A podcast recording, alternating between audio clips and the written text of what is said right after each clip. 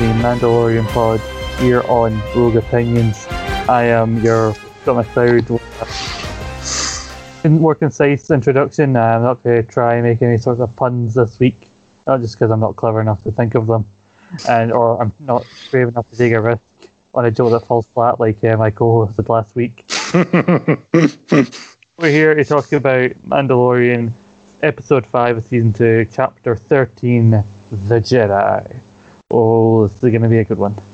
And joining me today is the Ahsoka Tano to my Anakin Skywalker, uh, Carl. well, thanks. She's pretty badass these days, so you know, I'll, I'll take that. I and I can be and I can be super annoying. Let's be honest. ah, no arguments from me. Thanks.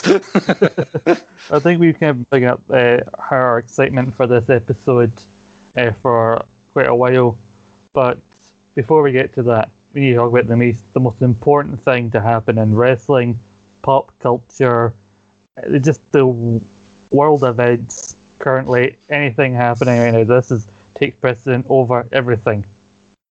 This past week, The Godfather was on Stone Cold Steve Austin's Broken Skull Sessions and I don't know about you, Carl, but like, I, was, I actually, I still haven't seen Caden's Broken Skull session, which I've heard is very good, and he's my favorite wrestler of all time.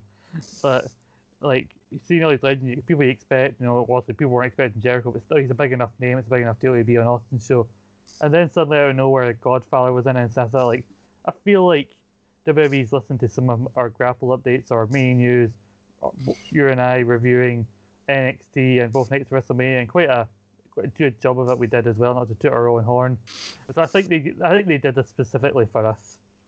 Yeah, I mean, Godfather, our inspiration, our idol, the god uh, amongst gods.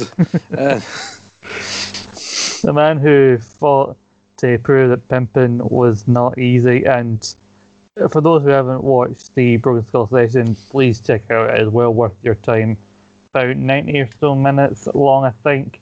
Uh, and he just seems like the nicest possible guy. Like he's no bitterness for anybody in the business. You know, the one thing he doesn't like, he talks about like he talks about like not liking being the good father, and then we try to be Godfather again after that, it wasn't the same. But other than that, he doesn't shit on anybody. He doesn't bury anybody. He's just living. He's just living life. Yeah, he's he's just so cool and relaxed. And I suppose when you co-owned a strip bar and, then go on to start selling cannabis, you're pretty much living the dream. I mean, what, what is there to complain about? I know uh, he talks a lot, like very openly about you know medical cannabis and how much he swears by it, and you know how he's used it. He doesn't take prescription drugs anymore. He doesn't drink as much as he used to. But he and Stone Cold do do drink a fair amount of a bottle of Jack Daniels that's on the desk, and just like so openly, you missed me this part of the interview before it even happened. But like, say that the Godfather turns sixty this year, and the guy, the fucker, doesn't look it. he really doesn't. I mean, fifty at the oldest, I would say, to be fair to him. So, whatever he's been doing, he's been doing it right. Absolutely. I mean, he he looks to me the same as he did back in the back in his peak as the Godfather. So I would be it's hard for me to guess his age, but I certainly wouldn't have guessed 50, uh, 60, yeah, like late 40s, early 50s, a, a push. I would say, like Austin says, he looks about 46. Everything. so, you know, he's, he's looking good for his age. And he's just, he seems so happy and uh, also seems like a guy that's as happy as he is. And especially in his youth, he was not a guy to fuck with. No, no, he was a a big, big man. They, they, they used to call him Bear by the sounds of it. it was pretty, pretty legitimately hard by the sounds of it as well. Yeah, you, you say how he was in a, a motorcycle gang or club, sorry, and he he and a couple of other guys who eventually left the group uh, said how they were basically guys that would get called late at night when somebody in the group was basically talking their mouth off and getting in bar fights, and they'd have to uh, come in and sort it out. And it does just sound like something out of a fucking Sylvester Stallone movie or something like that, or something out of fucking Roadhouse. Yeah, it really does. I like the fact that um, he openly admits that the Godfather idea came from his wife. He doesn't try and take any credit for it at all, does he? Which is nice to see. Yeah, and like it was weird that I didn't know that, but he, he explains it further in that he was gonna thank his wife in his Hall of Fame speech, and you know like you know give her full credit and everything, and uh, something else he was doing in his speech went well. Where I think he was wishing happy birthday to his nephew or something like that, and then it just it just went into the end of his speech and didn't realize he'd forgotten until he got off stage, which he, he clearly feels guilty about, and he talks about how his wife won't let him forget it. No, no, and she probably never will. But I mean, what a wife! I mean, whose wife comes up? Why don't Why don't you dress like a pimp and surround yourself with beautiful women? I mean, whose wife does that? I don't. I don't think she suggested actually having girls in it, but like, it clearly is what helped make the gimmick. And uh, the way the Godfather is so casually like talking about how Vince asked them like very seriously, "Can you get some girls in?" and like his connection like to strip bars even before he, he owned one like he was a bouncer and he like used to like hang out with some of the dancers while he was on the road because he, talked about how the life of, uh, of what their life was similar to like a wrestler traveling up and down the different territories and everything. And so he was easily able to get them in. He talked about like uh, trying out the godfather gimmick on the house shows against bradshaw and how basically they'd have like two minute matches to get the biggest reactions because you know Godfather would offer him holes that were backstage. They'd try and turn on him, but then get clotheslined immediately. And then he'd gather himself and go, man, pimping ain't easy. yeah, it, it was just genius, really. Just a bit of, just a bit of fun. And um, if you remember the Attitude Era, like I do, you you could see the the the, the women. I, I don't want to call them what they called them nowadays. But the women would their, their outfits would get skimpier and skimpier as you progress deeper into the Attitude Era, and it'd get more and more sort of two or three, and it'd be um, in cocktail dresses, and then by the time you were well into 1998, the Attitude Era, it'd be about five or six. It'd be in hot pants and uh, bikini tops and not much else. Yeah, I mean, there, there was there's the odd one who basically stands there like, "Geez, how are you staying in that outfit?" Like you just notice them every so often when I'm watching almost weekly Godfather stuff for like retro Smack doing things like that. And like there's one on who's going to be on an episode that we, I mean, Sam haven't had a chance to record yet. That Jesus, the, the expression "breastfeed a crash" comes to mind. for a particular hoe. and, uh, and Jerry Lawler seemed to be on the verge of a stroke every time Godfather came out. Look, uh, JR usually uh, was very quite reserved, but every now and then he'd make a wee comment uh, with the hose, which shows the the power of uh, the the women that he was, you know, he was bringing out. And you know, I often wonder how many of these women actually knew what wrestling even was, or they just did it because they might they happen to know who happen to know Charles Wright, and just decided to get involved in it. And he and Austin like both openly admit like yeah, like it was it was fun, but you know I know I couldn't do this you know, kind of thing today with you know the way things are now. It was different back in back in the day, but you know that was the whole thing with the Godfather that he wasn't a mean pimp. He was a he was a good guy. Yeah, yeah, they sort of laugh about pimps not not normally being sort of nice guys, don't they? Mm. And another thing, if you if you're as old as I am, you'll remember you remember him before he was the Godfather and Papa Shango, and he talked briefly about that, which was quite fun. I remember, I remember that stuff of the Ultimate Warrior and being sick and people with black goo and stuff. I was quite. I mean, I was only been about eleven or twelve, so I was quite into that character. I found it quite. Um, quite cool and spooky, to be honest, but uh, it never really got over properly. I in the interview they talk about uh, they showed some pictures of like a different look of for Papa Shango. They were going to bring him back in '97 as as more serious, more darker, not really comical Papa Shango, and instead, like after they took the pictures and everything, shortly after uh, they got he got told he was going to be in the Nation as like as Kama Mustafa, uh, which also was very short lived, and also uh, I found this out during Cultaholic. There was actually another occasion where they almost brought Papa Shango back where apparently there was talk of bringing him back in '94 to explain why Bob Backlund went crazy as he did in his feud with uh, Bret that he was going to be revealed that oh he was under Papa Shango's spell or something like that. God, uh, I'm not too sure that would have worked. To, to be fair, but there Yeah. you go.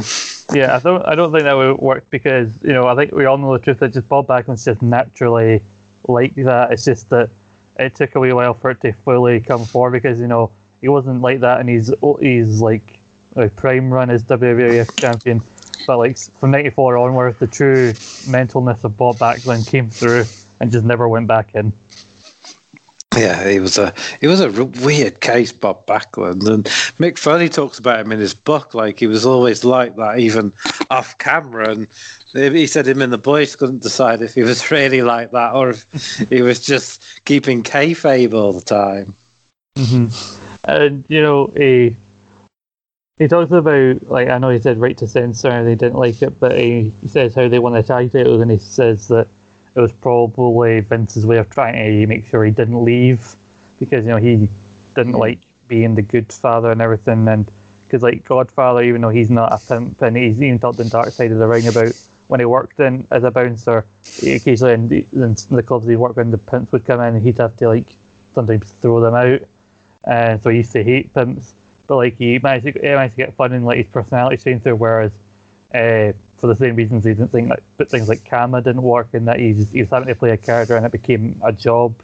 And his whole thing was him about kind of in and out of the company during the nineties was I just left whenever it wasn't fun anymore. Yeah, and that sort of explains why he would sort of, sort of suddenly disappear for a, a few months or a year, and then reappear reappear again under a, a new gimmick or something. But yeah, he, he was never like a a cage fighter or a shoot fighter, so he never really felt completely comfortable with the uh, the the car the Kama Ultimate was it Ultimate Fighting Machine gimmick? Yes, the Supreme. Yes, Supreme Fighting Supreme. That's it. Supreme Fighting Machine. That was it. Because I think because they were you were trying to emulate a particular UFC fighter because UFC was just starting to gain you know the popularity at the time, still a million miles away from what it is now, but it was starting to gain popularity, so they wanted to give him this new like gimmick. And they show he and Austin watch one of his vignettes, and they and this guy in a very dramatic voice goes tougher than Tyson. I think it's like meaner than, meaner than Seagal or something like that. Goes even quicker than Van Damme. like Oh, that was hilarious. That was so cheesy. It was hilarious. I know this is typical fucking mid nineties kind of thing to just Kama, and uh, his main thing was fighting with Undertaker, which was cool for him because he took, he has a lot of stories about Undertaker and everything, you know, and he has, also has a Yokozuna shirt on, and you know he talks about the memories of uh, of Yokozuna, and this is apparently Yokozuna's exact words where uh, uh, Cam, uh, sorry, uh, Godfather talks about you know getting God, uh, Undertaker into country music because he likes country music, and he said like, you know, you're too white and too big a guy to you know not have tattoos, so he's part of the reason Undertaker started getting all the, the tattoos that he's got now.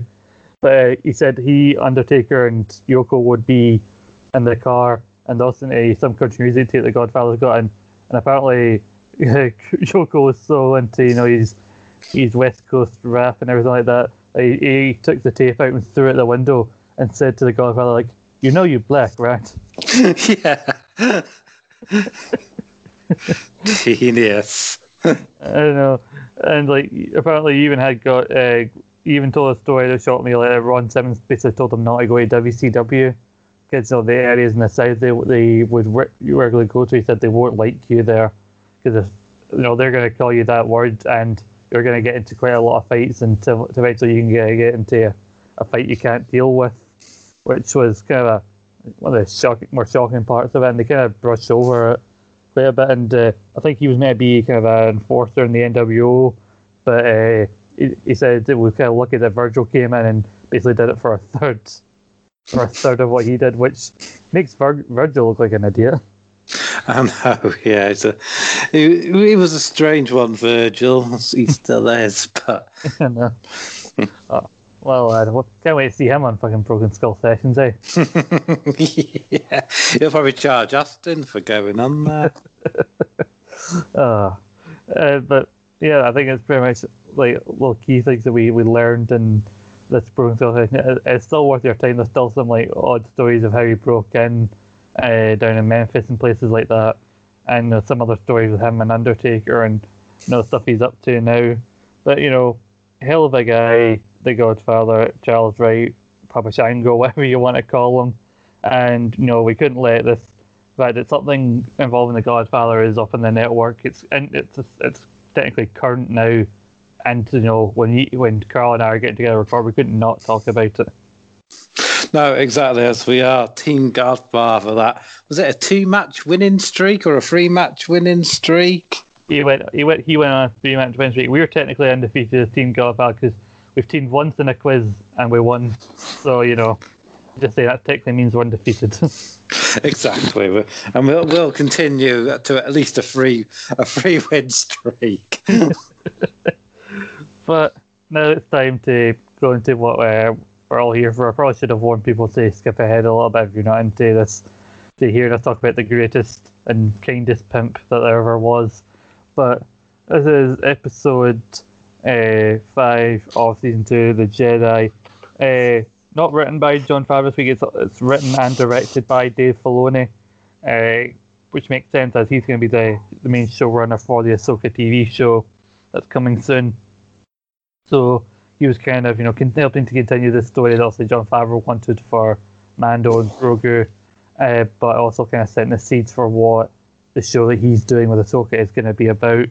And we open on the forest planet of Corvus, uh, which is where Bo-Katan told Mando to take the child to, and uh, Calodan is the name the city that we see. We're on the outskirts of it when we open the episode, as these guards are running away from uh, the, one of the first things we hear is the, a, a lightsaber igniting, which really got me excited when I first watched this uh, when it came out.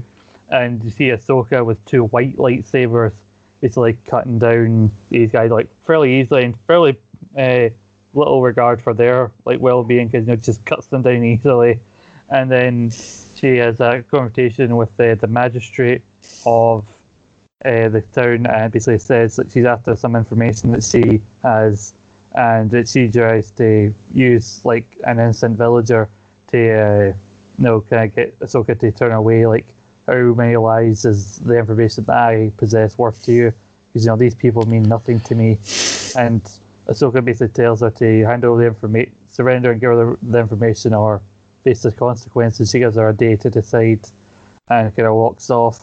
As we have Mando arriving to the planet with Grogu and he has this little, uh, little silver ball that's part of the ship that keeps playing with. Mando keeps telling him to leave it alone, and Mando goes up to the town and he's talking to this big like guy he says is probably ex-military kind of works under the the magistrate who uh, welcomes him in, and then he and the guards basically take Mando to see the magistrate almost immediately because you know Mando tries to talk to some of the people, but everybody's just afraid. Everybody's just scared to talk to him and you've even got these people up in these like big metal poles, like being electrocuted every time they move, and the magistrate basically like they think he's obviously still part of the guild, and they offer him a job to uh, kill Ahsoka in exchange for a spear of uh, pure Beskar, which is the same material that makes up Mando's armor, which you know he says his price is high, and obviously she obviously really wants uh, Ahsoka dead, so must show how valuable and possibly rare, you know, uh, Beskar can be if that's what she's willing to, to offer him in exchange for uh, killing her. And so, Mando, uh, also this military guy, uh, I think I've noted down his name. Uh, I think Lang something is his name. He uh, basically asks Mando, "What's that?" When he sees him in the little bag he carries, he's got Grogu in it. He says, "I keep it around for luck." And he goes into the, the woods to try and find Ahsoka, who initially attacks him because I think she thinks, because she probably assumes that he was sent by the magistrate to kill her, which in a way he was, but he wasn't planning on killing her because he was there to, like, looking for help with Grogu. And she attacks him. There's a brief scuffle, but then he tells her that Bo-Katan sent him, and like she notices Grogu, and you know they're able to kind of communicate with each other through the Force, and Mando obviously doesn't know I say a lot about the Force everything, so he's he doesn't know that she's one of the few Jedi still. Just he doesn't really know what happened to the Jedi in Order sixty six and everything. But you know, with, also I mentioned his name multiple times that we learn through Ahsoka that the child's name is Grogu, and you know, Mando says and Michelle responds to the name, uh, and we've basically blotted out Grogu once or twice during this series, so I'm not surprised too because you've all probably seen it, but it was still surprising at the time to finally hear that the child had a name. And wait, uh, wait, his name's Grogu. yes, I know. I was shocked too. I was shocked too. but also, we kind of learned that he was around 50 in one of the first episodes, and yet he's still kind of a, a baby. So, also, his species age is very different. Bit like me. You know, I'm 40, but, you know, I've got the youthful good looks of a 24 year old. yeah, yeah, you uh, keep uh, telling yourself that. oh, well. uh, I forgot where I was. Uh, Sorry. he, uh, so we learned that he, that he was trained and raised on the, the Jedi Temple on Coruscant uh, by many masters, didn't say which masters, and said that someone took him from the temple uh, when the Jedi Order fell at the end of the Clone Wars. So it's like Grogu wasn't there when Anakin and the, Clo- the Clone Troopers were storming the temple, which is good for him because we we know what happens when uh, when Anakin comes across younglings uh, in Episode Three. shouldn't laugh, but you know it's true. And uh, he talks about you know like his kid, his abilities hidden, you know, for a long time, you know, to protect himself. But she doesn't want to kind of train him, and but uh, Mando like insists that she does because you know he's his duty was to bring the child, bring the foundling to a Jedi, and you know she worries about you know his attachment to, to Mando, and says that you know his uh, attachment to you, you know, makes him vulnerable to his fears, and you know I've seen what these abilities can do to a fully trained Jedi to the best of us. Obviously referencing Anakin because it was Anakin's fear of and his attachment to Padme and everything, similar to his attachment to his mother, which helped feel him to the dark side and helped Emperor manipulate him. So she doesn't want to to train Grogu. So it's better to let his abilities fade, you know. And Mando then eh, offers to help uh, her. Mando offers to help her with the, the village and take down the magistrate. Uh, you know, the joke, you know, a Mandalorian and a Jedi, you know, they'll never see it coming. And she takes a bit piece of his armor uh, to the the Calodan and basically implies that she killed Mando. And Mando then they sneak in and help save those people that were up on those poles and you know get all the villagers inside away from the gunfire. And you know he and Ahsoka, he and Ahsoka basically cut down these these guards one by one until she uh, is able to confront the magistrate who uses her Beskar spear to fight Ahsoka and with her lightsabers. And we also we learn her strong Beskar because you know Mando's armor didn't take much damage uh, during the fight, but is able to the spear is able to hold up against the lightsaber. I think she cuts a little bit off the bottom, but still not much. So you know we learned how strong Beskar truly is. Where Mando has this line character, he kind of almost this Western style standoff until you know they, like Lang goes to lower his weapon when he knows the magistrate's been defeated, only to try and get an, another gun he's got behind his back, but Mando's too quick and guns him down. And uh, we learn about the information that Ahsoka's looking for, where she asks. Uh, the magistrate, uh, uh, Morgan Elsbeth, we know her name is, about how her planet was kind of destroyed in the ravaged in the Clone Wars, let her hate fuel her, and now she basically like tortures others. And he asks her about her master. She mentions Grand Admiral Thrawn, which is also a key name in the, the Star Wars universe, kind of expanded universe at least. Uh, Mando uh, doesn't want to take the spear when Ahsoka offers it to him. Say like that was all, that was maybe my payment for a job, which was to kill you, but my job, the job wasn't complete.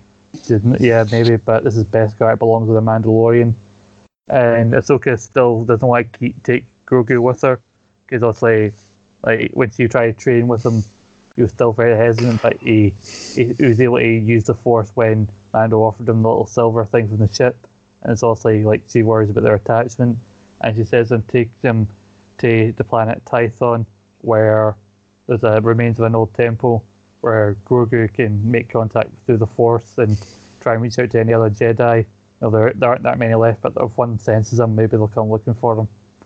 And you know, Mando flies off with Grogu, and we we stay on Ahsoka, who presumably may be staying on the planet. We don't know.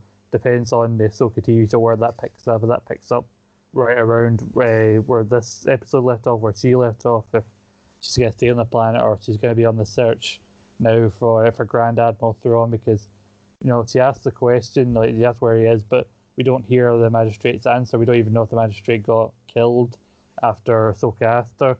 So you know we don't know if she gave him location. If so, maybe she'll be on the lookout for she'll be on the search for Thrawn at the start of the the new series, but. Uh, obviously, we'll talk about the character of Ahsoka in a second, because uh, I need to catch my breath after that fucking synopsis. And but honestly, how did you feel like hearing Ahsoka was going to be part of the show, and how did you think she fit into the kind of uh, uh, this episode and the dynamic with Mando? Well, uh, I was nonplussed if I'm honest because uh, I hadn't watched Clone Wars yet. At this point, I knew very little about Ahsoka Tano. Uh, I knew she was. Um, Anakin's Padawan on Clone Wars, but that was about it, really. So uh, initially, I wasn't that excited because you know I was uninitiated.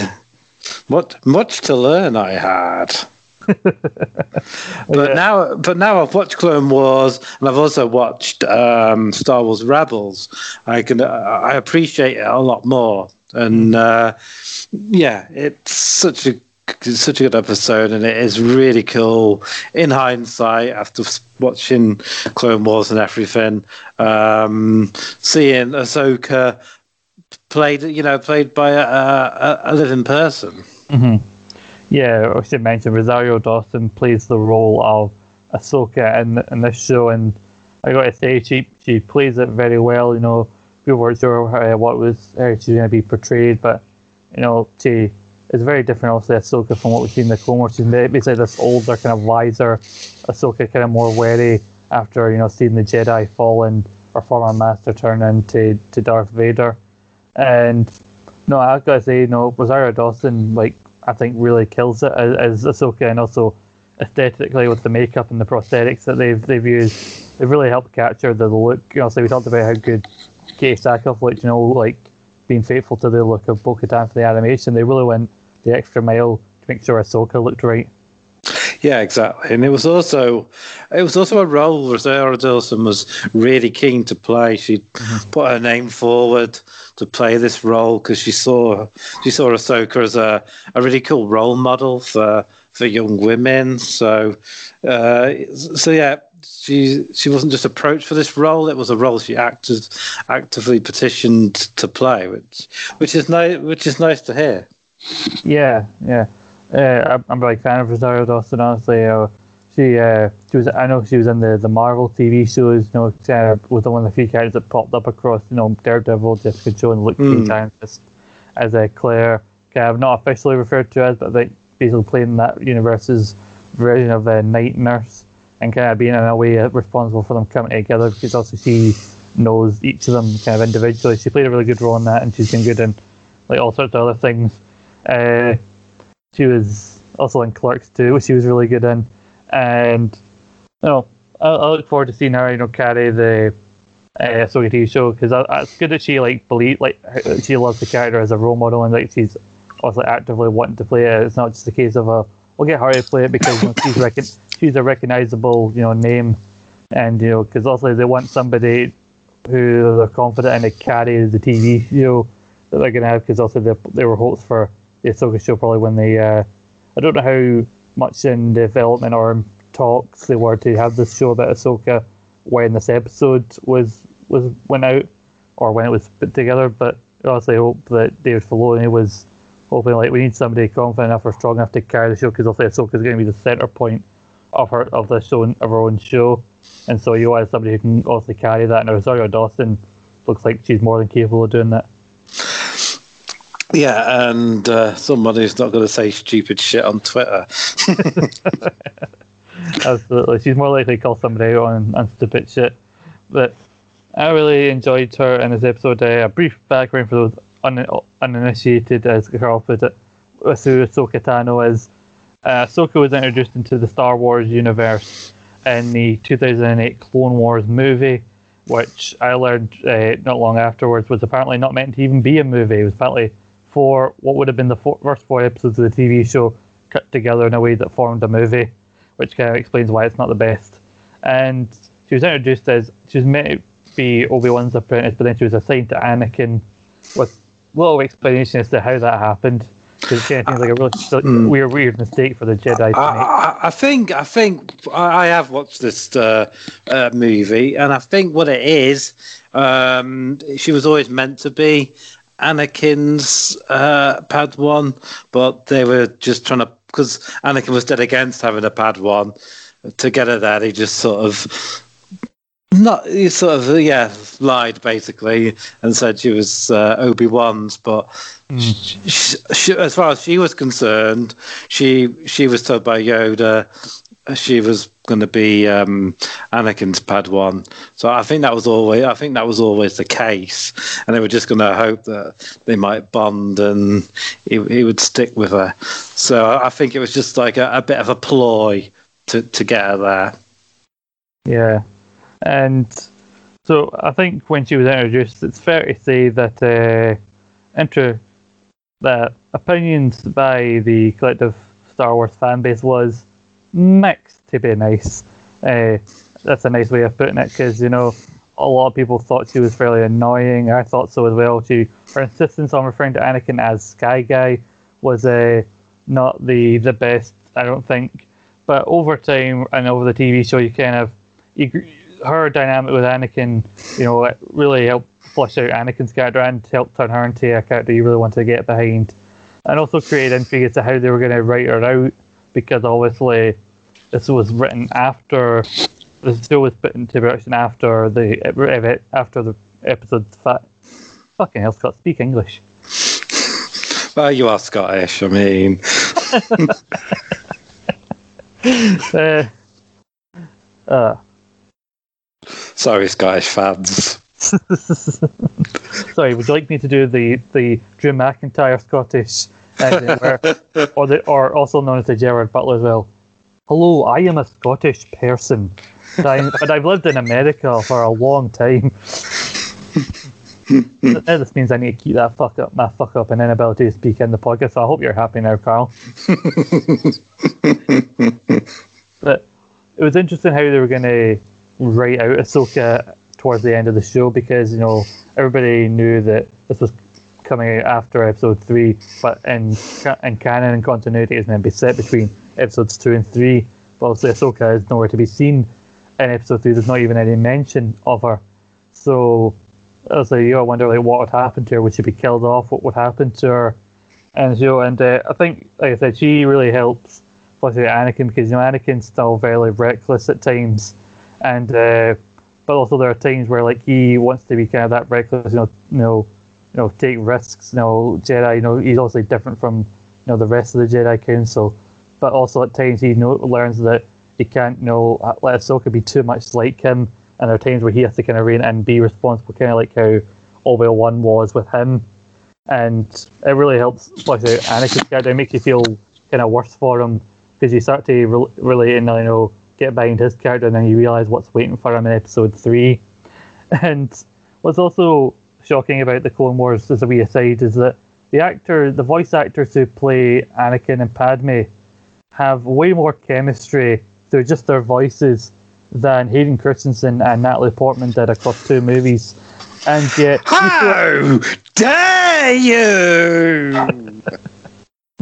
the greatest actor of a generation, Hayden Christensen, doesn't have chemistry with his co-star. I know, and it's shocking because you know those the two voice actors are probably paid a fucking fraction, a very small fraction of what those two were fucking paid t- across those two movies to deliver what admittedly was not the best dialogue uh, written for them by George Lucas. Right, that's it. I'm done. You, you can't. You can't. I mean, I hate sand. It gets everywhere. If that's not the greatest line of all time, I don't know what is. see, see my performance a few podcasts ago. Yeah, but that came after you mocked his acting ability. you fucking two faced prick. you, you absolute turncoat. Shit, I've been found out. Unbelievable. Where was that? Oh yes, Ahsoka. So across the, the, the animated series, uh, Clone Wars, and also uh, Rebels, she was voiced by Ashley Eckstein, uh, who obviously also doesn't get to play her in live action, but I think Rosario Dawson plays a uh, is a strong enough uh, character to play her, and you can't always have people like uh, uh, uh, Katee Sackhoff who can easily transition from voicing them in animation to live action. But you know, across the TV, like she had two, she had a green lightsaber in the animated series, uh, then turned changed to two green, and then uh, in the final season of the Clone Wars it was two blue, and then she had two white ones in Rebels TV show like she has here. Although she lost one of them during the show, so maybe she'll just have one lightsaber going forward. But you know, through the show, uh, in the fifth season of the show, uh, she's accused of a crime she didn't commit by uh, another Padawan. She has to go kind of on the run. She's expelled officially from the Jedi Order. She's going to be tried by the Republic, but eventually Anakin and Padme and others like like believe her, and she is obviously found not guilty. Uh, but then she decides to not rejoin the Jedi Order and she chooses to go off on her own, and uh, that which is to explain why she wasn't around in uh, in, in Clone Wars and uh, in Revenge of the Sith because you know she didn't like how easily you know a lot of people believed that she did it, and even the fact that Anakin, even though he helped find out that uh, who actually framed her, there was a point where even he was doubting her, and so she leaves in, in season five. She's not in season six of the show, which was the last one before it left for a while and then came back with a seventh. Which honestly, other than the first four episodes, which kind of goes into like the programming of the clones, which is followed up on in Bad Batch, season six is mostly skippable and kind of explains why Clone Wars went away for so long. Because you know, season seven is, is fucking excellent. So for the most part, after the first four episodes, if you're gonna watch Clone Wars, season six you can skip after the first four or so episodes and go right on to season seven. Because then we see Ahsoka kind of on the on her own, you know, make her way through Mm. the universe in season seven.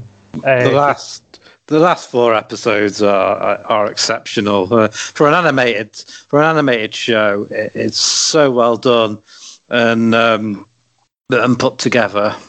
Yeah, I know we're kind of going to say this is maybe just a brief thing on Ahsoka, but like, you can't not talk about the quality of Clone Wars because like the second last episode of the, the Clone Wars features what I think is one probably not only the greatest lightsaber fight in the Clone Wars TV show, but one of the top ten best lightsaber fights across the entire the stars between Ahsoka and and uh, Darth Maul, which uh, apparently that was the only fight in the scene where it actually featured motion capture, where they had Ashley Eckstein and uh, Sam Witwer, who voiced Maul, sitting in on two like actors doing the motion capture for the fight, so they could better understand what was going on as they'd be delivering the lines that were delivered during the fight.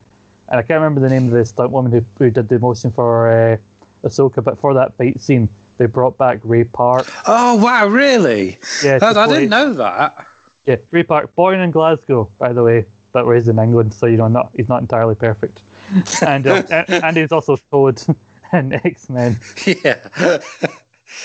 he sort of, he looked like he was going to have uh, a bit of a Hollywood career, but uh, Toad from X Men sort of killed it. Bless it. I know. Uh, like so, and also when I, I remember learning it and then watch the fight, the, the, the episode and the fight scene, and like you watching, like yeah, that's totally Ray Park because the way that he moved, and you think about the way that uh, Maul was doing the flips in episode one when Park was playing them. And Yeah, I mean that's why Ray Park was hired for the the role in the first place. They they weren't looking for an actor; they were looking for somebody who could um, make the fights look as realistic as possible. Yeah, I think he hadn't done a lot of acting before this. He was more known for his martial arts, Mm. and so so he's done other acting. Like he's done, but he's done most of the stunts as well. Like I'm pretty sure he played Snake Eyes in those uh, GI Joe films, but he's also again heavily covered up, so you wouldn't know it.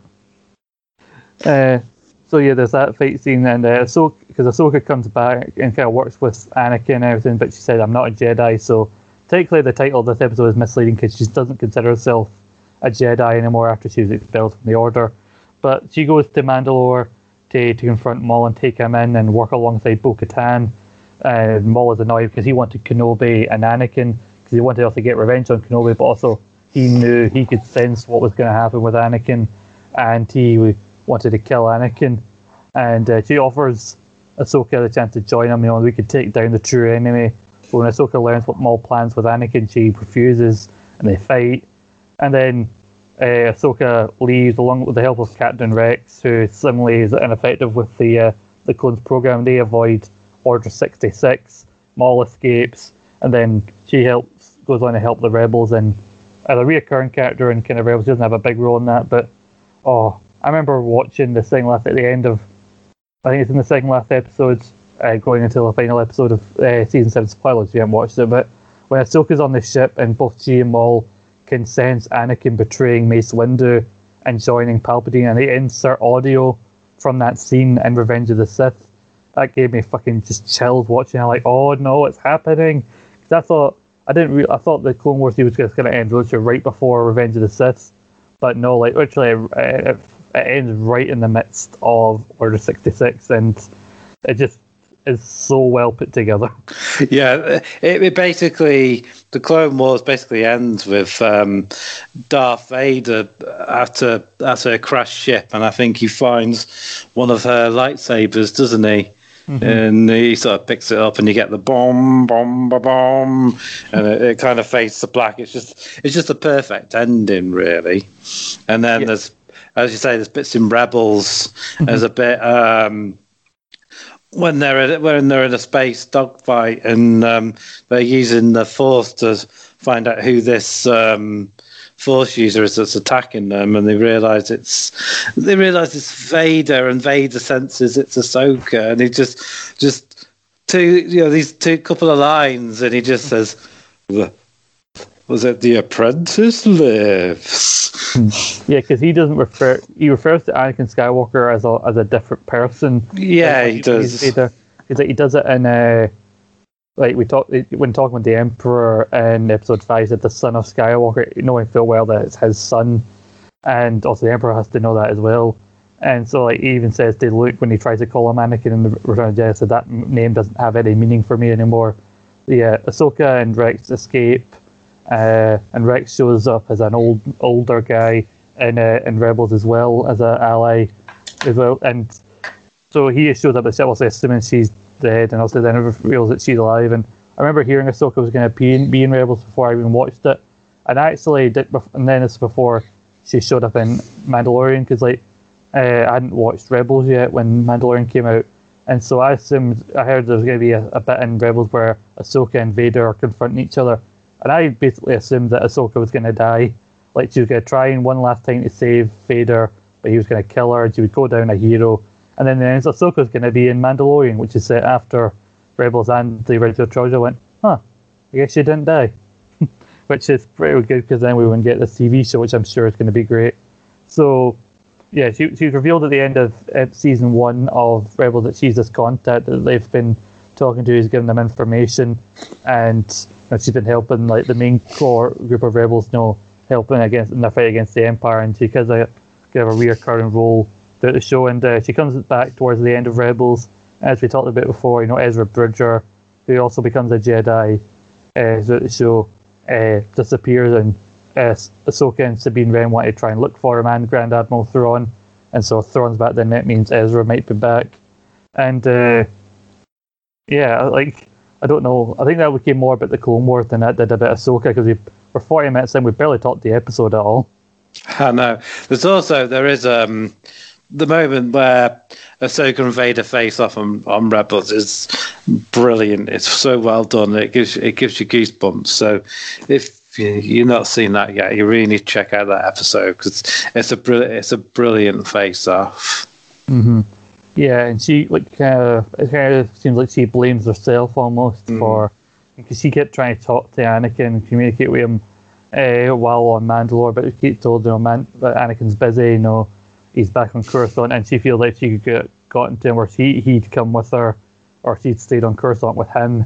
I think she was meant to come to Man- Mandalore with him, and she feels like if she was there, she could have saved him and like stopped him from becoming Vader.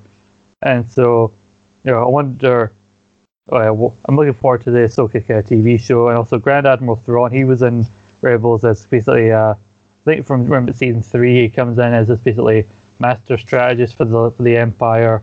He's always so cool, calm and collected, and like there's been occasions where he'd let the rebels go, but ultimately he was all for the bigger picture, where he's just letting them, you know, think that they've got one over on him, and then you realise, oh, like actually he's been playing the long game, and they basically played into his hands. And you know he's quite interesting as a villain. So if he's going to be the antagonist for Ahsoka's TV show, then that's going to create a really interesting dynamic. And then the idea of her him being part of this like formation of the Empire into the First Order is a quite interesting thing to look at as well, considering what we were talking about last week. And you know, I, you know, there's also books there, there about Grand Admiral Thrawn. I think a bit kind of it gives you some background to kind of his rise to the Empire and everything, his backstory. I don't know if they're considered official canon because you know there's so many so many books out there about about Star Wars, but many of them aren't considered canon. They're referred to as legends because the main continuity now, once Disney bought it over, was basically now uh, original trilogy, like prequel trilogy, Clone Wars, uh, Rebels, uh, Rogue One, and uh, Solo, original trilogy. Mandalorian, now the sequel trilogy, and some stuff in between with this new show and the occasional book uh, in between and everything. So it's hard to know nowadays what's continuity, kind of an expanded Star Wars universe, and what isn't. Yeah, and it's a strange one with Grand Admiral Thrawn because apparently he wasn't.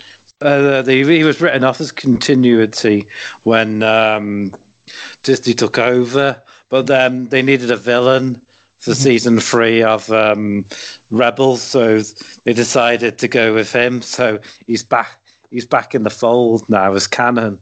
So um, yeah, which is interesting.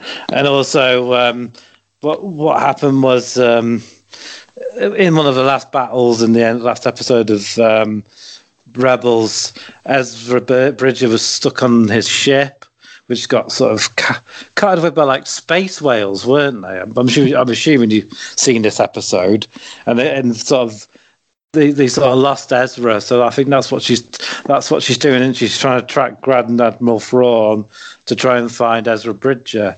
So if he shows up in the Ahsoka um, series, that'll be um, really interesting, I think, because it's cool to see him growing up and and where he's at and what happened to him. Mm-hmm. Yeah, because yeah, so he'd be still pretty much pretty much a child almost in the uh, uh, Rebel TV show. Because I remember talking about, I'm not sure entirely how much time might have passed between Revenge of the Sith and New Hope, but you know, in season one of Rebels, they they're on Lothal and there's something called Empire Day, where the people are basically forced to celebrate how great the Empire is. And in that episode, it says celebrating 15 years. So it may not be a full because I know it's 30 between Return of the Jedi and Force Awakens. So it might be near enough that similar amount of time between the two. Usually, if it's 15 years when the time Rebels comes around, because I know Bad Batch is almost immediately afterwards. And yeah, like so those books probably, if they're not already considered canon, they probably will be soon. If Thrawn is not only appearing in Rebels, but now in the Ahsoka TV show and mentioned in Mandalorian, which are both now also probably considered canon. So they probably should uh, be. I've not read them, but maybe I, I probably would like to and so maybe I might do that when about the time the show comes out.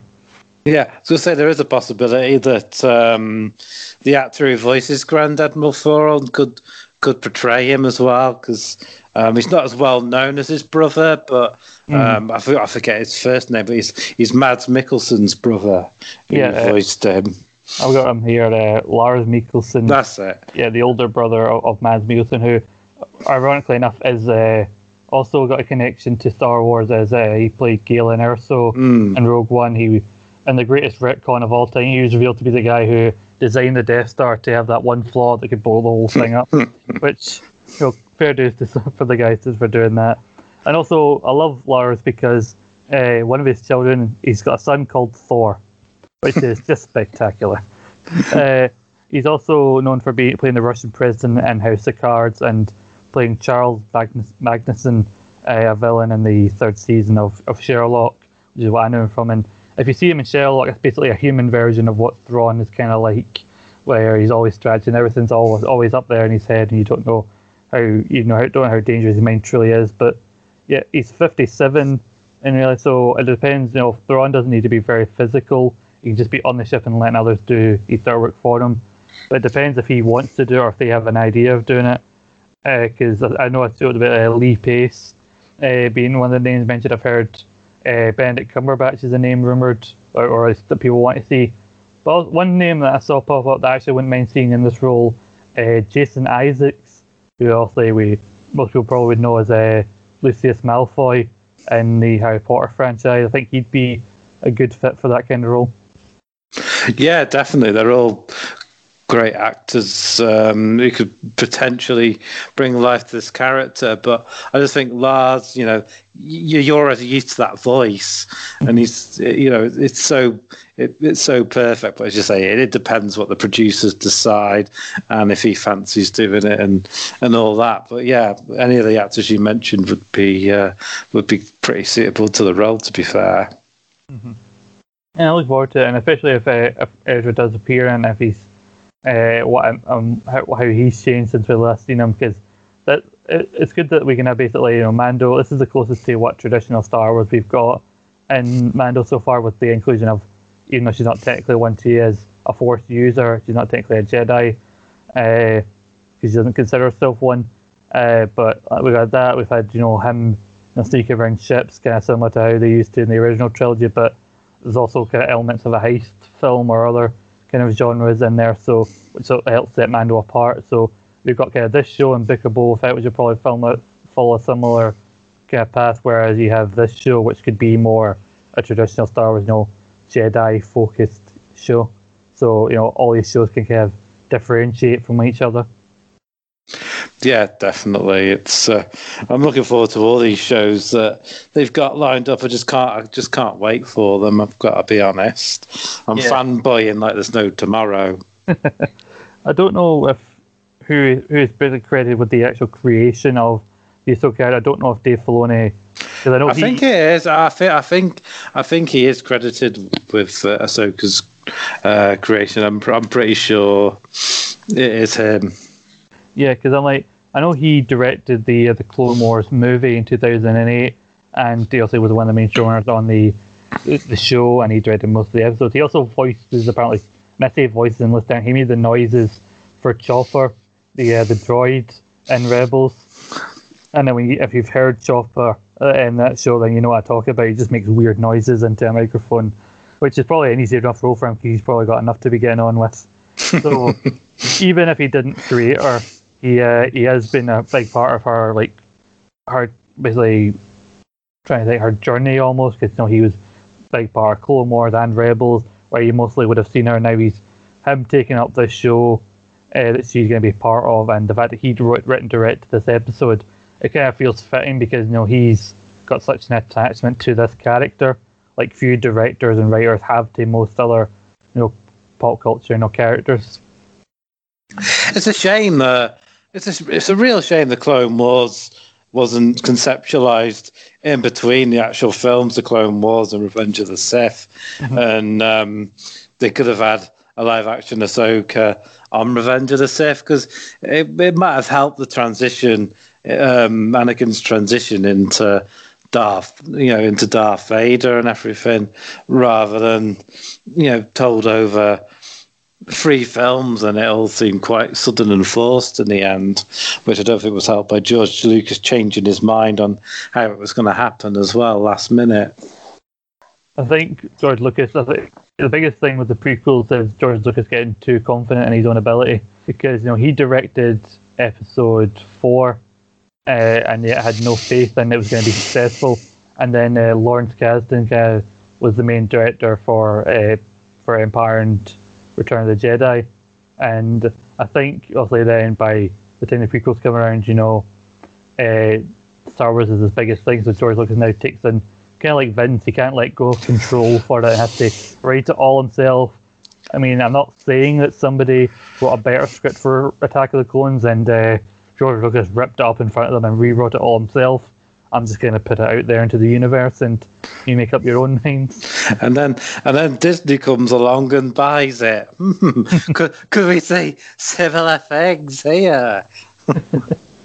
uh, I know I do love that so many people hated and everything, and yet there were some people who didn't like the direction of the sequel trilogy and were asking for him to come back. Like, no, I don't want to hear what Finn and Rey's opinions are on sand. I think we're better fine as we are. but, you know, but he still gets the credits, you know, for it, and you know, also because uh, whenever you see Star Wars things now, it says like based on the characters created by George Lucas and everything. Uh, also, I don't know if you've heard the story, but I don't know about the lack of confidence Lucas had in uh, in Star Wars. You know, he didn't go to the premiere for A New Hope. He went on holiday with, with he and Steven Spielberg were pals, so their families went on holiday, and while they were there, they put together the first draft of Raiders. Oh right, I didn't realise that. So uh, yeah, I know. I know they were so. Um, uh, they thought so little of it. They signed away all the uh, merchandising rights to George Lucas. I imagine. Yeah. I imagine someone got fired over that one. uh, I hope someone got fired for that blunder. but also, uh, in two percent or so, or at least one and a half percent, apparently, of those uh, merchandise rights went to Alec Guinness to help, you know, coax them in, and also to get him to come back for uh, as a force ghost in the sequent, uh, subsequent films because you know he was even though he did such a good job in it, uh, the fucking the guy did not like Star Wars at all. From what no, no, he didn't quite. He didn't really understand the the dialogue or, or much about it. But I think he came to sort of respect it um, late later on in life. Yeah, I'm pretty sure there are relatives of his still kind of collecting money from Star Wars almost today. I think, which is um, amazing to think. Imagine being uh, well, your granddad was Alec Guinness. So he was in this film that he hated, but they gave him this merchandise right money, and yours that now goes to you. Like you landed on your feet there. Yeah, yeah. You'll never have to get a job, basically. very much. But you know, the actual episode itself, we've talked very little about. We just talked about it's kind of Ahsoka that herself and and everything.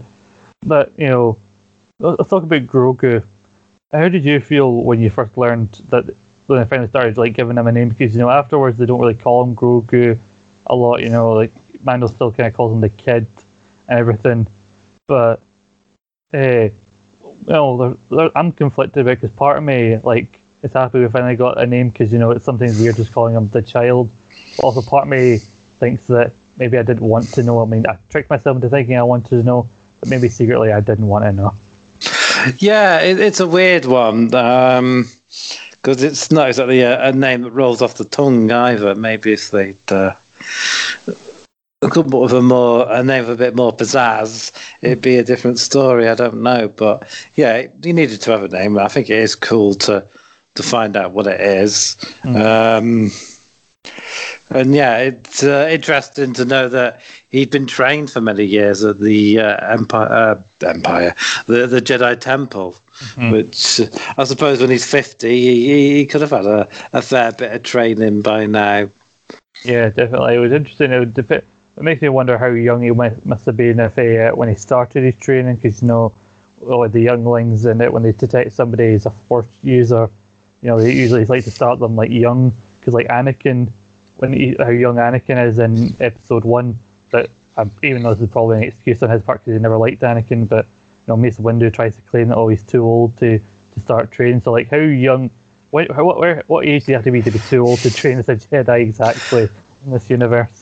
I know, yeah, it's obviously one of those things that they like they like to start young to sort of mold you into what they see as a Jedi to be. Yeah, and also creates an intrigue. I don't know given the uh, events of the the end of the, the season finale. I don't know if we're going to see Grogu again, but you know, a, a, question's still been left out there, and you know, if it doesn't get answered, it's going to be one of those great, you know, unanswered questions. Who exactly saved Grogu? It's to be one of those weird questions. Like we're led to believe that nobody survived when Anakin and Stormtroopers showed up at the temple, but like, who the hell was it? Who would it have been that saved Grogu? Is that we ever to get the answer to that? Maybe, maybe not. You know, you know, you don't need everything answered. I mean, it's fun to speculate, but yeah, obviously, uh, a Jedi who managed to escape Order sixty six must have uh, smuggled him off the planets. I don't know if it's, I don't know if they, they smuggled him to that location. Mando found him out, or he ended up there a, a little bit later on. what happened. So it's going to be a long time for him to get his abilities dormant because he had to have started young, and then I'll say there's maybe a good chunk of time between uh, episode three and episode four, as we talked about before. If it's going to be around for at least 15 years, the Empire at the start of Rebels, and then uh, five years after Return Return of the Jedi is the events of Mando, and then the first episode we're introduced to Grogu. So that's a long time to not be using his abilities, but then also kind of speaks more to his relationship with Mando because if it's the first time in a long time that he uses it, and the first time he uses it, it's the same Mando from the Mudhorn, and then show and usually it's to help somebody related to Mando or Mando himself.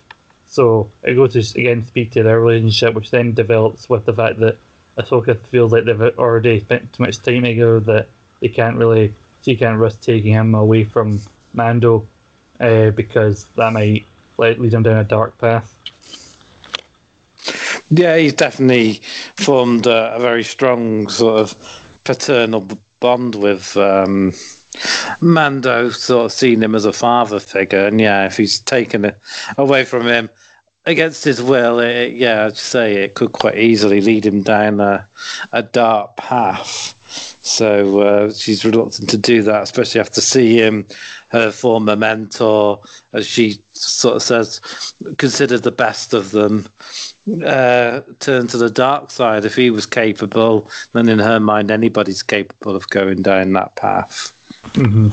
Yeah, also the effect they say have having a fully trained Jedi will have on somebody who's young as him, but still clearly very powerful in the Force if so many people are after him. And, you know, it's probably good for Ahsoka and the people of Calodan that they left when they did, because, you know, uh, if he stayed with Ahsoka, then a chance of fucking that Moff Gideon and the Dark Troopers would have been right on them. They would have had another issue to deal with there. But in terms, the main thing about it to talk about is Grogu's name being revealed, and also the character of Ahsoka, because you know the episode, while good, and you know the action scenes, you know especially with Ahsoka getting to use the lightsaber and cutting these scout guards down with very little remorse. Uh, it's very formulaic in a way, the episode, not in a bad way, but you know, it's not really, you can't really go into the much detail with the magistrate all that much because she's basically a villain who's there to then lead Ahsoka onto the main villain of her TV show. And, you know, it's given, you know, Mando and Ahsoka conflict to deal with together. And so I can't, I can't really think of anything about them to really go into that much depth about other than that she's basically evil because Mando and Ahsoka need someone to, to be evil to go up against.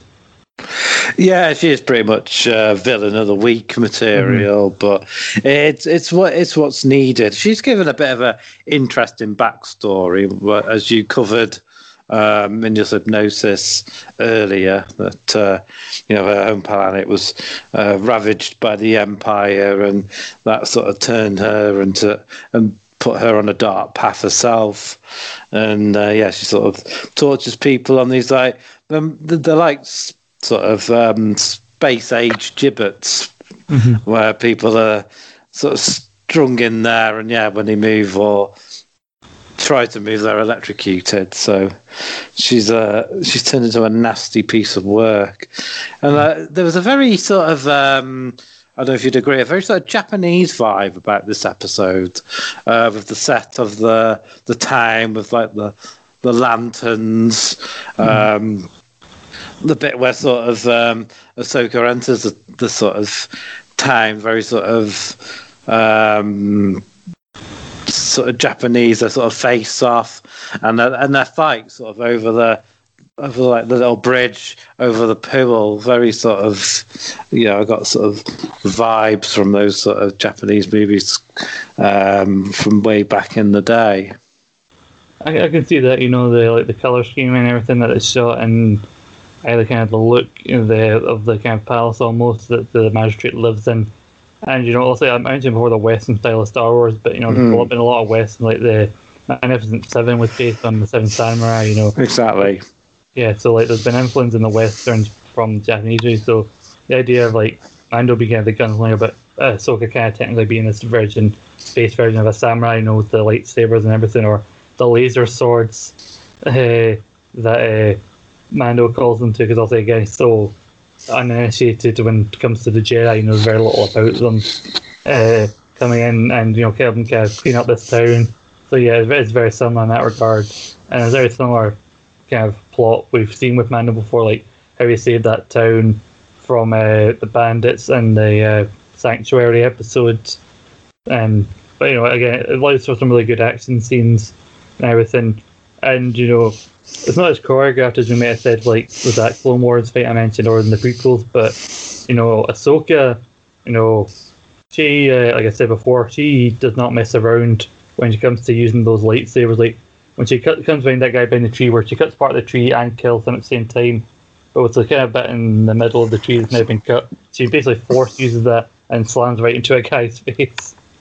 Yeah, she's she's. It's good to see how she's grown and matured, and um, obviously events that led to and preceded Order sixty six, um, and the sort of world she's she's lived in have shaped her, and she's yeah become uh, a, a, proper badass um, person, and we know she sort of bested Maul in that fight on Clone Wars, spoiler, and she held her own in Rebels against Darth Vader. So we know she's perfectly capable of handling herself against the best fighters. Mm-hmm. And I'm interested if we get more explanation about uh, about Corvus as a planet, if that we see more of it in the Ahsoka TV show, because you know the planet seems densely you know populated. You know, there's the woods and everything. It's very dusty. The town isn't even the biggest that they're in. And so, you know, when she's working for Thrawn, Thrawn seemingly always has a plan and everything. So if she's there and she still works for Thrawn, we're thinking, what is the pur- what is her purpose on that planet? And uh, does that have anything to do with what Thrawn's up to? Because you know, it doesn't seem like she's getting anything out of you know controlling these people other than you know she just enjoys torturing people. Yeah, it is a bit of a a strange one, whether that will lead to anything or it's just a plot device to to get us to where they want to get to with um, Ahsoka's own TV show, where she's clearly out to find uh, Grand, Grand Admiral Thrawn, whether he is lost somewhere or he is somewhere plotting. It's uh, it's going to be interesting to find out and how soon and how soon in a series she actually catches up to him as well. Yeah, so we got a long way to go, I think, before we even know when this show's coming out because I think uh, I don't know when Boba Fett went into production, but we were promised it in December of this year, and maybe Mando shortly after it. But I have no idea when Ahsoka's coming. I think even if it did go into production, because a lot of TV shows have still managed to have a shooting schedule, even with COVID and following the guidelines. Uh, so if they have started shooting this, I think we can hope for either end of next year or beginning of uh, end of next year or start 2023 at the earliest, is it, unfortunately. Yeah, I mean, I haven't heard anything about it. Not even casting. I mean, uh, even with um, the Obi Wan show, that we've we've heard, um, we've seen the we've seen the cast, and um, I think they're starting pre-production, aren't they? So um, we'll have to keep our eyes out and see what information comes forth on on that show. Yeah, because you know, I don't know if it'll be similar to like Marvel, because you know, look at the Marvel shows so far, because I don't know how many of them were started shooting before COVID, because you know we had WandaVision, and within a week or so we had Falcon and uh, the Winter Soldier up, and now we've got actually uh, next week or maybe yeah next week. Yeah, next Wednesday. We've got Loki starting, so it's been hell of a, a start. So I don't know you know how quickly after one Star Wars show goes out like a Boba Fett, how quickly we'll get the next one. I think they'll make space those out a bit more. Yeah, I have a feeling they might do as well because um, they're trying to get this like Phase Four sorted. Is it Phase Four they're calling it? Um, the uh, Marvel Universe sort of kick-started, aren't they? And they're going to be some movies in um, production as well at the moment. So I think they're gonna. I think the these shows are gonna sort of bleed into the movies a little bit. I think that's part of the plan. hmm Yeah, because I think Doctor Strange comes out either end. I think end of this year or start of next year. Uh, and also they've got they've already got WandaVision out, and that's meant to tie into that some way. Uh, I don't know if Loki will in any way connect to the next Thor movie anything like that. And uh, I think there's going to be a Captain America 4, but uh, that's still probably a ways off as well with everything else they got going on. But Yeah, overall, is there anything else about this episode you want to men- feel worth mentioning before we kind of go into our overall thoughts and our ratings? Um, no, I think that's pretty much uh, covered everything I wanted to say about it so far. To be honest, yeah. Yeah, I'm pretty sure we spent thirty percent on the actual episode and more so talking about the character of Ahsoka herself, and just it's led, us in, led us into all sorts about the Clone Wars and the Oh, wider oh. Star Wars universe. Yeah, there was something. The uh, the uh, the sort of the army commander. He, he was played by um, Michael Biehn, who uh, is best known for the first Terminator film and Aliens. He's quite a well-known, prominent actor back in the day. I think he had some troubles with alcohol and stuff for a while and fell off the radar. So it's nice. It's nice to see him back in a role. Oh, well, good for him. Yeah, good for him for you know being able to get back into you know prominent roles like this and everything. Uh, it's, a, it's a weird mix of, of actors we had, you know, randomly popping up in the Star Wars universe. You know, like I said, you know, Carl Weathers was kind of winding down his career before he popped up and everything. But Carl, we spoke very highly of this episode and ahead, ahead of time. You know, we were talking about how much we were looking forward to it. It was a fun watch. It was fun to talk about Ahsoka and everything we're hoping for with her going forward. And, you know, it did help Mando and further his journey because he, he was hoping, even though he kind of enjoys the kid and he uh, and spend time with him and what's to maybe say, he was kind of hoping in a way that uh, Ahsoka would take him as she's also a Jedi, but unfortunately he must you know continue on this this path with uh, Grogu before he can complete you know his mission to return to Grogu to his to his kind. But overall, you know, there there's some things that we've seen before in the episode, but overall it, it, it led to some great setup for Ahsoka. It helped continue the Mando story in a, in a way that made sense, and also action-wise, it was really well put together. Yeah, it's a really it's a really good episode, and so we might have found a few little holes where the magistrate is a bit sort of villain of the week, but she, you know, she's well portrayed. That the fight scenes well put together. Um, it's a solid episode. It's a really fun episode. It's poss- uh, apart from the season finale, it's probably my favorite episode. It's probably my favorite episode. So my second favorite overall.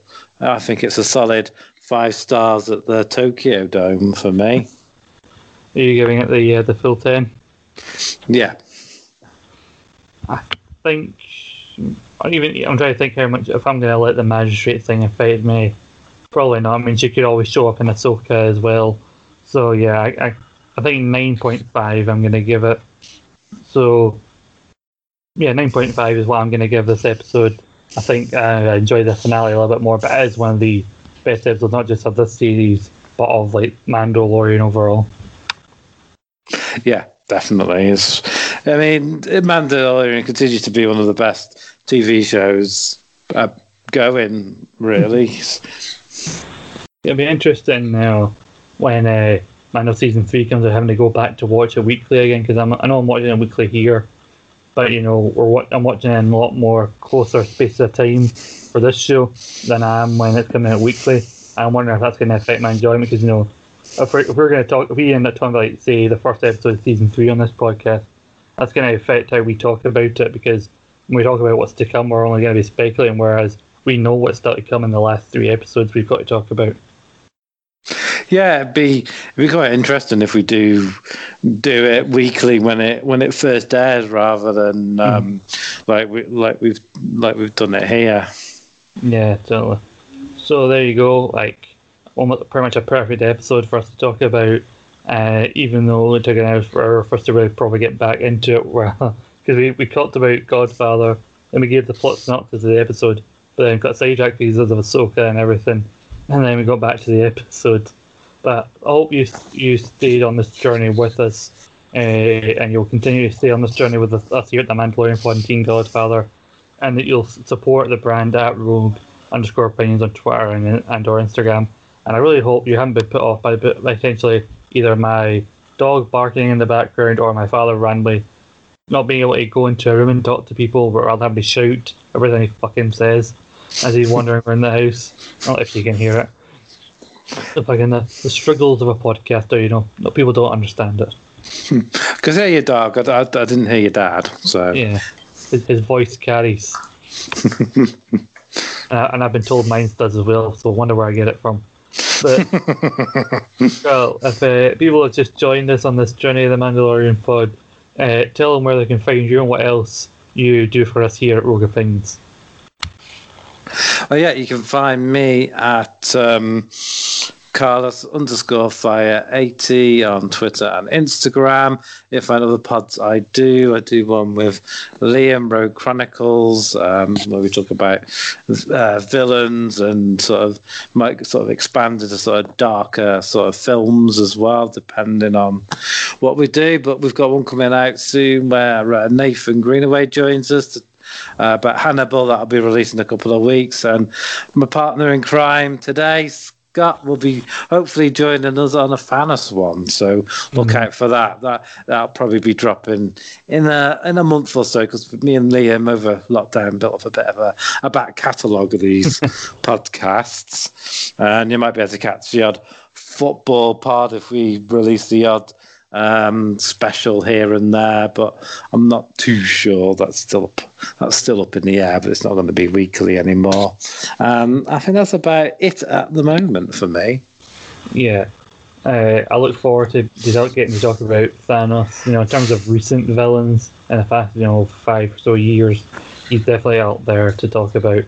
Uh, and it's fitting we're talking about Thanos as there was that time like last year where, much like Thanos, somebody clearly snapped in half of the stuff that we produced uh, disappeared from our back catalogue and we had to re-upload it.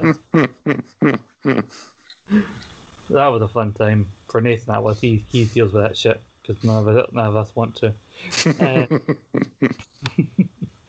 but I, uh, most recent episode you guys did, I believe, was on the Green Goblin, which uh, is a good listen as well because uh, I hadn't really thought about Willem Dafoe's portrayal of the Green Goblin in a long time, but uh, he was really good in that role. Uh, you can find me here at Scott McCloud 1996 uh, for the Rogue Retro SmackDown review, and uh, that I do here with Sam Preston. Me and Nathan maybe uh, we'll be doing the my plane that's been held back a little bit, but the flight's been delayed, but we'll get to it soon. Potentially some content when you know mentioned Ahsoka being you know uh, accused for a crime she didn't commit. You know there was also a, group, a famous group in pop culture that we've taken the name of that uh, also got accused of a crime they didn't commit, who might be uh, producing some content fairly soon. Which, uh, if you followed Rogue Opinions for a certain amount of time, you might get what I'm talking about. Uh, also, uh, our very own Reen is going to be doing a 12-hour Twitch live stream on the 12th of June, Saturday the 12th of June, for the Hallway Grats podcast on their Twitch from 10 a.m. I believe it is till uh, 10 p.m. Uh, to raise money for mental health charity uh, Jigsaw. Uh, so it's like you know support go help go support him and everything. You know it's on our social media. The link to it if you want to donate. I'm going to be part of it. I'm going to be involved in uh, some sort of movie review we're going to be doing, but also sometime in uh, the evening uh, during the stream, me and Sam are going to get together for a series of debates, which uh, I am very much looking forward to because I genuinely don't know what the topics are going to be. So, uh, look forward to that. Uh, you can find Scott and Paul's Rambling Podcast at SB Rambling on Twitter. Uh, whenever we get together to do an episode, we might have an impact one out very soon. Uh, Eat Sleep Suplex Repeat, you can find me on there at Suplex Repeat. There, uh, I'm on their two most recent feature shows, one about the best and worst uh, TNA World Champions, where I properly tear Jeff Jarrett a new arsehole. So he's been the NWA champion for the first five or six years of that company, its existence. And uh, there's one coming out soon about Mick Foley that I was also a part of, which was a, a lot of fun to do. And I think that's about it. I am working on a article of my favourite Clone Wars episode, which after this discussion we had on this episode, I might you know, try to pick back up and hopefully get that out to you very soon. But that sounds, sounds exciting. I'm looking forward to seeing that. I'm looking forward to actually finishing it, and and uh, I think that's everything we've got. But Carl, usually we sign off with you know this is the way, but I can't really bring myself to do that this week because there's something else we should shut up. I can ruin my outro. There's something. There's another way. I think we should wish we should send off our, our listeners on their way. I just want to say to everybody out there who listened and sat through this very long review of uh, chapter 13, The Jedi, I just want to say to all of you, may the Force be with you. Definitely. And don't forget, podding ain't easy.